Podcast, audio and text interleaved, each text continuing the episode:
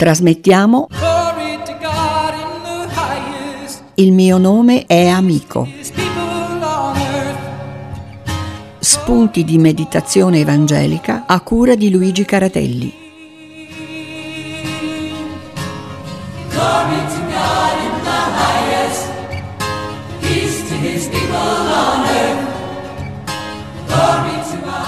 Secondo un gran numero di scritti dei più svariati ambiti religiosi, perfino pagani, c'è dato di sapere che l'inizio della storia si colloca in una età che molti definiscono età dell'oro, un'età in cui gli uomini camminavano insieme agli dei.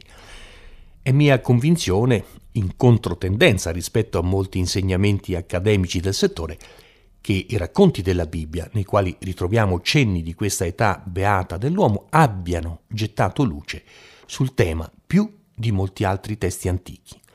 Mi avvalgo delle ricerche di eminenti studiosi, per esempio l'etnologo antropologo Julien Rier, per il quale un consistente numero di scoperte nell'ambito storico, scientifico e archeologico provano senza alcuna ombra di dubbio che l'uomo è stato da sempre, innanzitutto, un homo religius, fin dai primordi dell'umanità. E quest'uomo in piena età dell'oro non adorava una moltitudine di dei, bensì un unico Dio creatore. Anche l'archeologo Emanuele Anati, dopo studi pluridecennali, è giunto alla conclusione che già nel terzo millennio a.C. vi era una religione con un solo Dio, una religione unica, diffusa in tutta Europa. Nelle sue ricerche sulla civiltà dei Camuni, che si sono stanziati nella Val Camonica, nelle Alpi centrali della Lombardia, il professor Anati ha scoperto che tale civiltà aveva una religiosità con tutte le caratteristiche del monoteismo.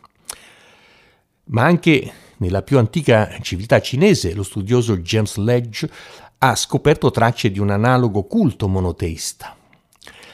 Lo storico delle regioni Wilhelm Schmidt, nella prima metà del XX secolo, asseriva che il monoteismo era stata la forma religiosa più primitiva. E più vicino a noi, l'antropologo Jean Servier ribadiva lo stesso concetto. Nel suo libro L'uomo e l'invisibile del 1973 dice testualmente Le vecchie teorie della scienza ufficiale hanno fatto fiasco. Nessuno può più ammettere le opinioni in auge nel XIX secolo sulla mentalità primitiva e prelogica dei nostri eh, antenati, logicamente. Nessuno, conclude Jean Serbier, più accetta di parlare di società inferiori.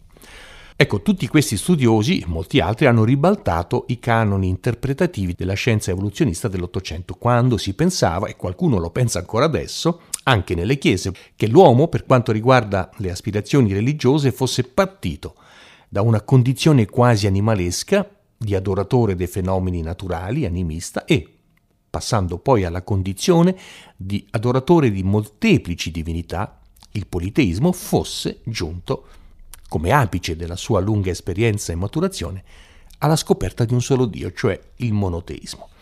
Invece quanto abbiamo detto poc'anzi dimostra esattamente il contrario.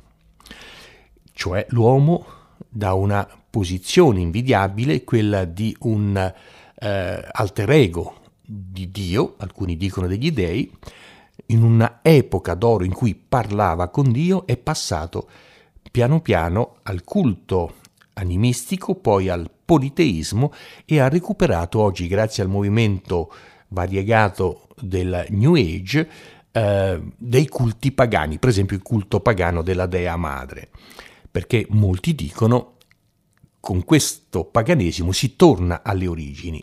La scienza dimostra esattamente il contrario. Ecco, mi si perdoni questa introduzione un po' lunga e forse tecnica, che però è necessaria per ribaltare un altro pensiero che nell'ambito delle ricerche sulla storia delle religioni si affaccia con prepotenza, cioè la convinzione che la Bibbia, libro dei cristiani, sia dal punto di vista della redazione dei suoi racconti una accozzaglia e una scoppiazzatura dei miti delle varie religioni dell'Oriente antico, a essa preesistenti.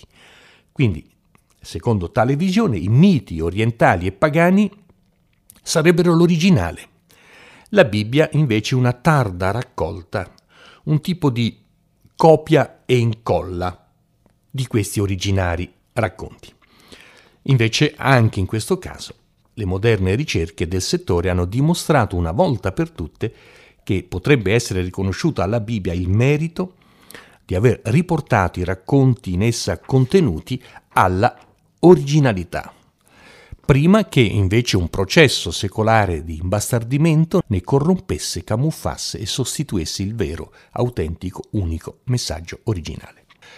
Come dire, i popoli dell'inizio sapevano come trattare la materia, perché ha contatto con Dio, la famosa età dell'oro. Le culture che si sono formate in seguito e che si sono allontanate dalla fonte primigenia hanno raccontato in parte il nucleo fondamentale degli avvenimenti, sommergendoli però sotto una montagna di fantasie. Molti studiosi si dicono convinti del fatto che già Mosè nel 1400 a.C il legislatore di Israele, scrivendo il Genesi, ha riscritto la vera storia delle origini dell'umanità e l'ha poi tramandata appunto nella Bibbia. E l'ha scritto questo racconto proprio per essere un punto di contrasto con le mitologie pagane dell'epoca. Quindi non è Mosè che ha copiato dai Sumeri, dai Babilonesi, dagli Egiziani, ma è Mosè che ha riportato quelle storie dell'origine dell'uomo alla fonte originale. Quindi, come dice lo storico Jean Fleury, che dopo 12 anni di ricerche ha scritto un bellissimo libro sulla Genesi, essa, la Genesi, è un antimito, non un mito. La Genesi è stata scritta per distruggere i miti o per convincere le persone che bisogna guardare ad altre terre promesse e non a quelle pagane. In relazione al tema che stiamo trattando in queste puntate, il desiderio di una terra promessa, che spinge l'uomo a ricercare continui luoghi e adattamenti esistenziali, ecco possiamo dire che la Bibbia ci svela delle verità illuminanti. Il dottor Paul Tournier, uno psicologo, dice nel suo libro Il posto dell'uomo che all'origine la Bibbia colloca l'uomo nel giardino di Eden. Quello è il suo luogo.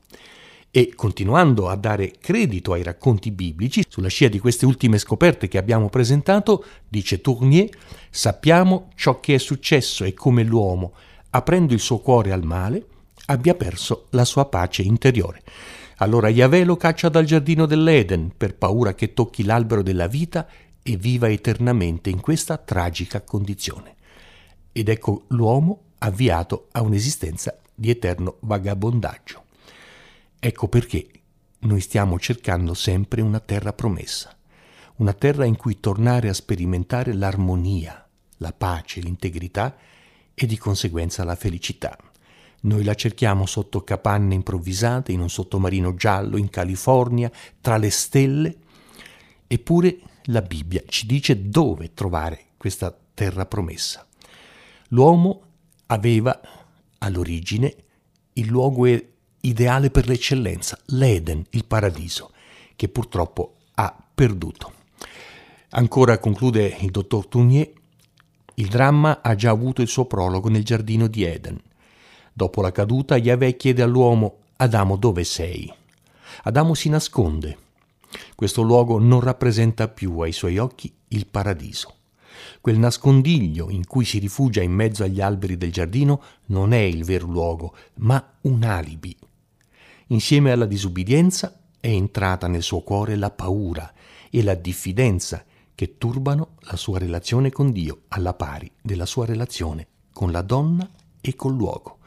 E quindi, conclude Tournier, comincia così a fuggire di luogo in luogo, senza che nessuno possa ridargli la sicurezza e la felicità. Molti di noi, molti di voi, cari amici, stanno cercando un luogo, una terra promessa l'antico Eden.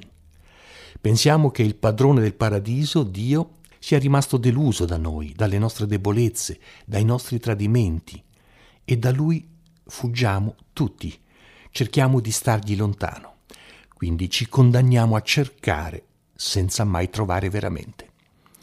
Non è così.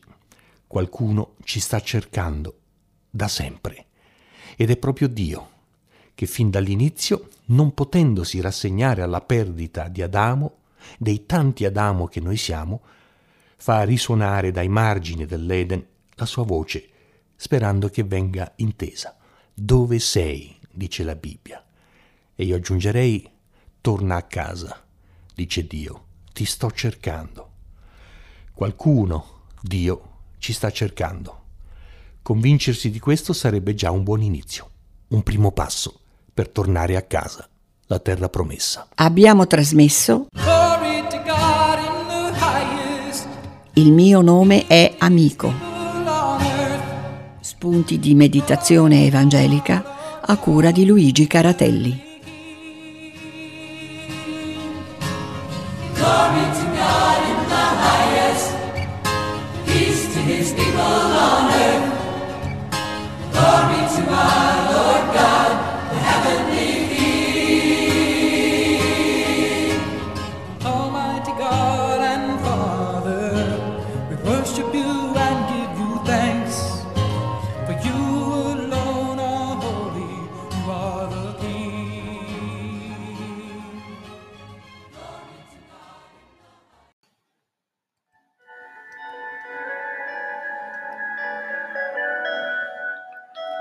Offerto da Che 2020, un progetto che punta a divulgare la parola di Dio nella sua integrità.